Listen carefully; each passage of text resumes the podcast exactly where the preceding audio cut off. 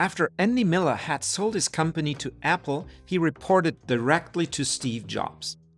In an interview, he explained what it was like when he wasn't paying attention for a brief moment in a meeting.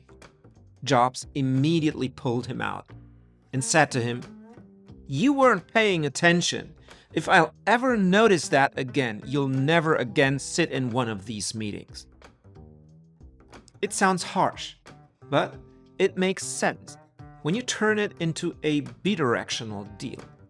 You must pay attention, but at the same time, you get the right to demand that the content is worth paying attention to, that we don't waste anyone's time with the things we're discussing in the meeting.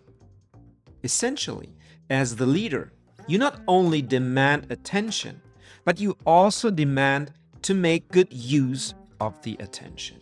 For example, you guarantee everyone the right to point out when someone, and that includes you, when someone speaks a lot without saying much, when someone wastes everyone's time with not getting to the point. When you demand that everyone pays attention, it means that there's an incentive for everyone to prepare their material in a way that makes it worth paying attention to.